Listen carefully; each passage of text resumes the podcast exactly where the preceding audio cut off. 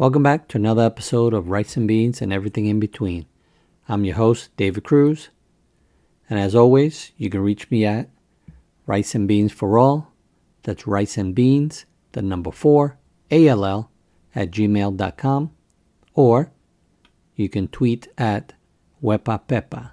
That's W E P A P E P A. It's been a while since my last episode, and it's a good reason. Unfortunately, uh, some family um, medical uh, issues that my mom was having, and unfortunately, she passed away. So it's been quite a, a journey this last few months that have gone by. But I want to talk about this for today.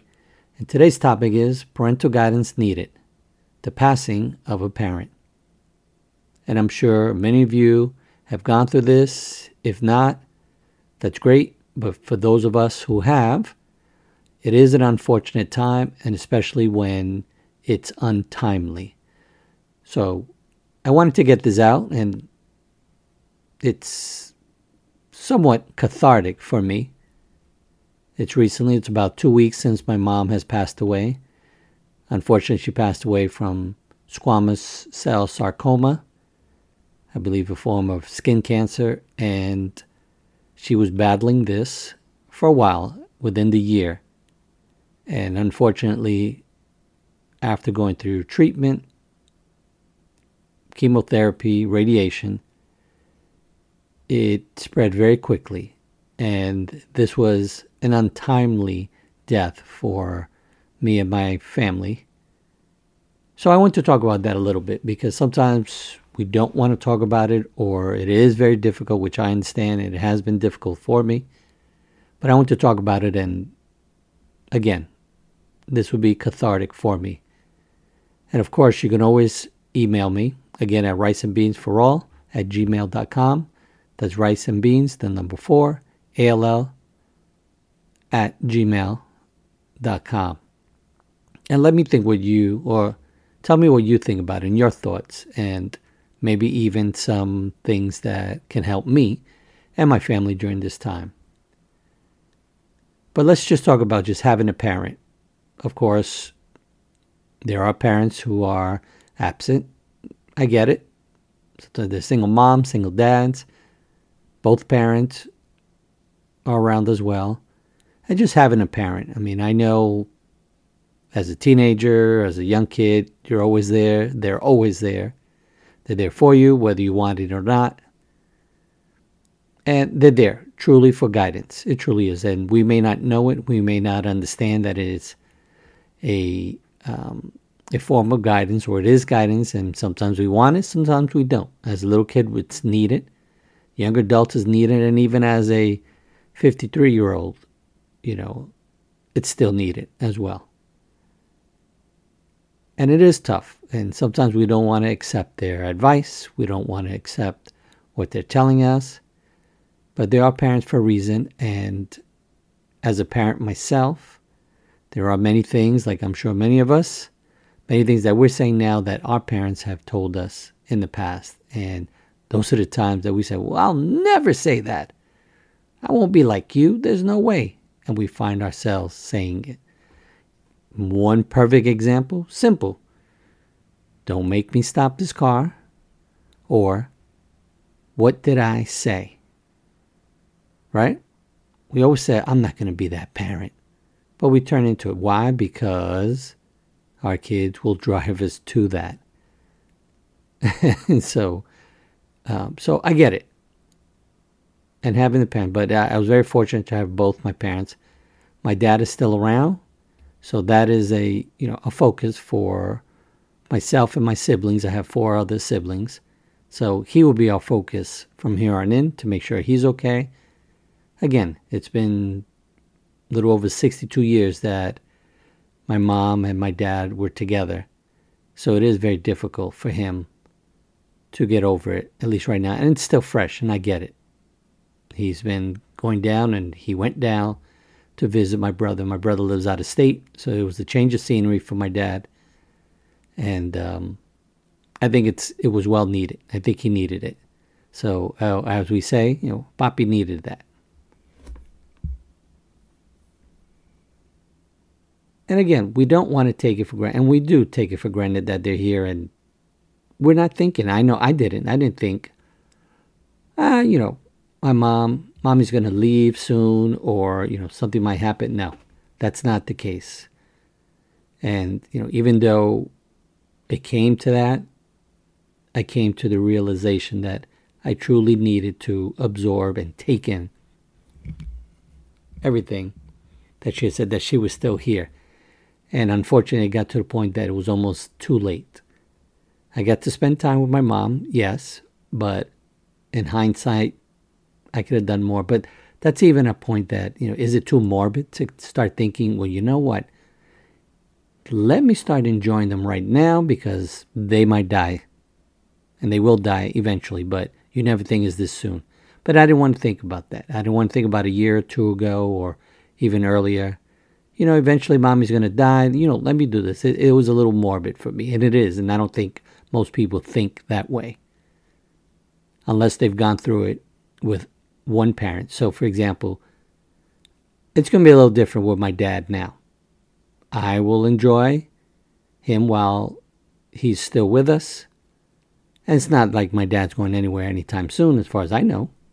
so, but it's a different perspective now, different take a lot of the things that he does, little things that would have annoyed me, um, it's not going to annoy me as much. And I think that's, I guess I'll, I'll have to thank my mom for that. And it is almost like, here's my second chance. And I'll have to stick to that. And, and I'll keep him in mind. And again, little things, I'm not going to bust his, his chops about it. I can't because it's it's only him now. Unfortunately, my wife has lost both parents, so she's an easy soundboard and and for me, and I can bounce things off of her because she's gone through it. She's gone through both. We've had friends that have lost their parents, both their parents as well. Younger than than my mom. My mom was 83. She would have been 84 in December. My dad is 85. So I have the luxury of asking the questions from or to or ask the, the questions to the uh, family members that I know and friends and family that I can bounce these questions off of. But with my mom, it was a diagnosis. Was just under a year. And it wasn't even a year ago. Was something just wasn't right. She was fidgeting, moving around, and unfortunately, my mother's doctor, oncologist, or eventual, eventually it was her oncologist. He said it was um, a form of skin cancer, or more so because it was her lower torso by her buttocks, let's say, considered rectal cancer. Uh, and it's very, it's very fast. Went through radiation, chemo. She actually went through it and fared quite well with it. She still had her hair, still had her humor. A little weak, you know, I get it. It is tiring going through prostate cancer myself. Um, it's nothing near what my mom went through. And prostate cancer is about 99% curable when detected early. So guys, get out there, get your PSA done. That's that's uh, that's my own uh, PSA announcement or advertisement. Get your PSA checked when you go for your physical. It's very easy. It's a blood test. The doctor can order it. When they do run the blood test, they check for it and make sure those numbers are down. But for my mother, it went quickly. So she did fairly well with the radiation and the chemotherapy that she was receiving. After that, she was doing better, but unfortunately, my mother did not like water. Who's ever heard of someone who doesn't like water? That was her. Never ever liked drinking water, and she avoided it like the plague. Did not want it. So, of course, suffice to say, she was dehydrated and she would end up in the hospital. That one time she went back to the hospital, they she did great. They hooked her up to an IV. She looked 100% better. But unfortunately, fluid built up in her lungs and she couldn't breathe. So she had to end up back in the hospital in the emergency room. And that's when they detected that the cells, the cancer cells, had returned. And one of her lungs, her left lung, was filling up with fluid. They inserted a catheter, was draining, was doing great, but unfortunately, that was what was causing the um, the fluid buildup. Her cancer cells from her squamous cell car- uh, carcinoma, excuse me, had spread and into her lungs, and it was rapid from here from there on in, maybe within two weeks. And it's tough, and it's tough to hear it. I was there when the thoracic surgeon told her that what was causing the fluid was cancer cells, and that that was something that, as far as the next steps, she had to speak to her oncologist about. And it just broke my heart when the thoracic surgeon who inserted the catheter and did the biopsy of her lungs said, The cancer cells have spread. And I can just hear the air just come out of my mother, just going, Oh, not happy. But she was a trooper, she was tough. And that was that was tough to, to hear. There was no way that she was going to be able to get through another round of chemotherapy. So it was a matter of weeks. And sure enough, within two to three weeks is when we lost her. And how do you brace yourself for that? It is very difficult. You're never prepared for it. Never. Things go so fast.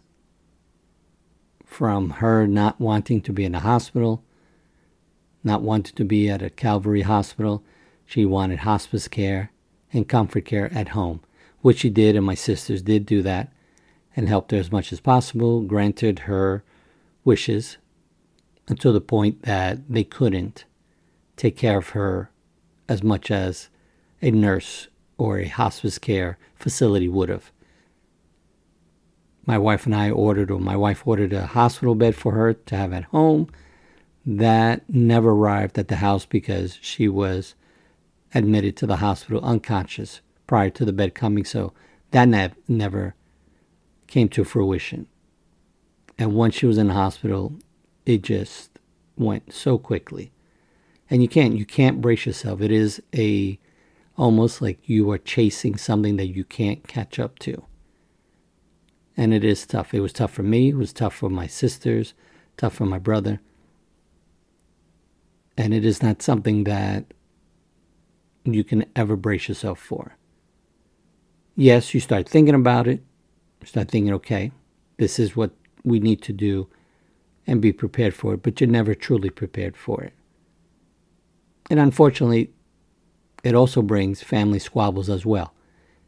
Did we do enough for her? Did we do too much for her? Or did we not, should we not have honored her wishes? Should we have just stepped in and taken care of her or do things so that she would have been taken care of.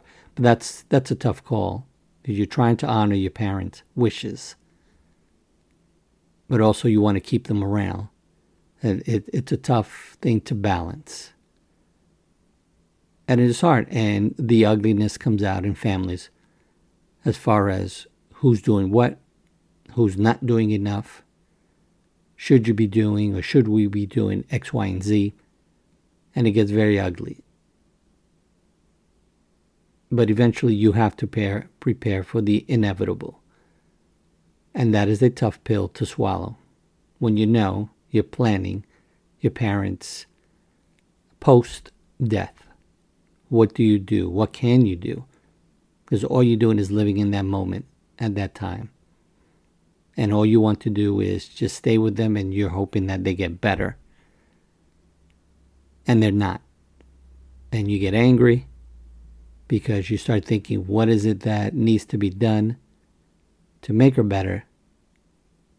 And sometimes there just isn't anything. The only thing left is to just live in that moment, enjoy them, comb their hair, brush their face with your hand, hold their hand, talk to them. And it is hard. It truly is hard. And even preparing, once that comes, once that day comes, you're never prepared for it. And it always is a tough thing to do. Because now it's, is it a matter of relief because they're no longer in pain? But then anger sets in because you start thinking, why, why them? I know it's a cliche and you hear it a lot, but truly is you start thinking, why is there someone who is 96 years old and your mother who's 83 doesn't survive, is not here anymore? Obviously, I'm not blaming anyone. You can't, but those are some of the thoughts that come into play. And it is hard because you're planning on and planning for their death. What do you want? What do they do? What do you do for your parent? Were they cremated? Do they want to be cremated? Do they want an open casket? Do they want something else? In my mother's case, she wanted to be cremated. She wanted a memorial. She did not want to be in a funeral home. And she just wanted to, to feed people and make sure that everyone had a good time. So that's what we did. We had a memorial for her. It was in a clubhouse, rented two rooms, and all we did was remember her and honored her for what she did and the legacy that she has left behind in her kids. And the core and the parent, caring for the parent that's still here. In my case, it's my father, making sure that he's okay Again, he, he lost his partner of over 60 years very quickly. Now, how do we care for him and make sure that he's okay? I the only thing that I can relate that's definitely I have I'm I'm married as well, and I think I would be devastated if my wife were to pass away. But I can't say that I know what he's going through because I haven't but it's looking out for him as well, making sure that he's okay. And that it's okay that he spent his life with her. He had the best years of the life, reminding him, you had the best years of your life with her as well. But how do you care for that parent afterwards and make sure that they're okay without reminding them too much of the past and of their spouse so that it doesn't bring up any memories or bad memories that they're no longer here? Do you bring it up to kind of remind them that it was a great time? Keep those thoughts in your head. But it is hard from maybe preparing food for him, taking my father out, making sure that he's okay, making sure the apartment that he lives in is also kept tidy as well, but helping him out. And how do you recover yourself?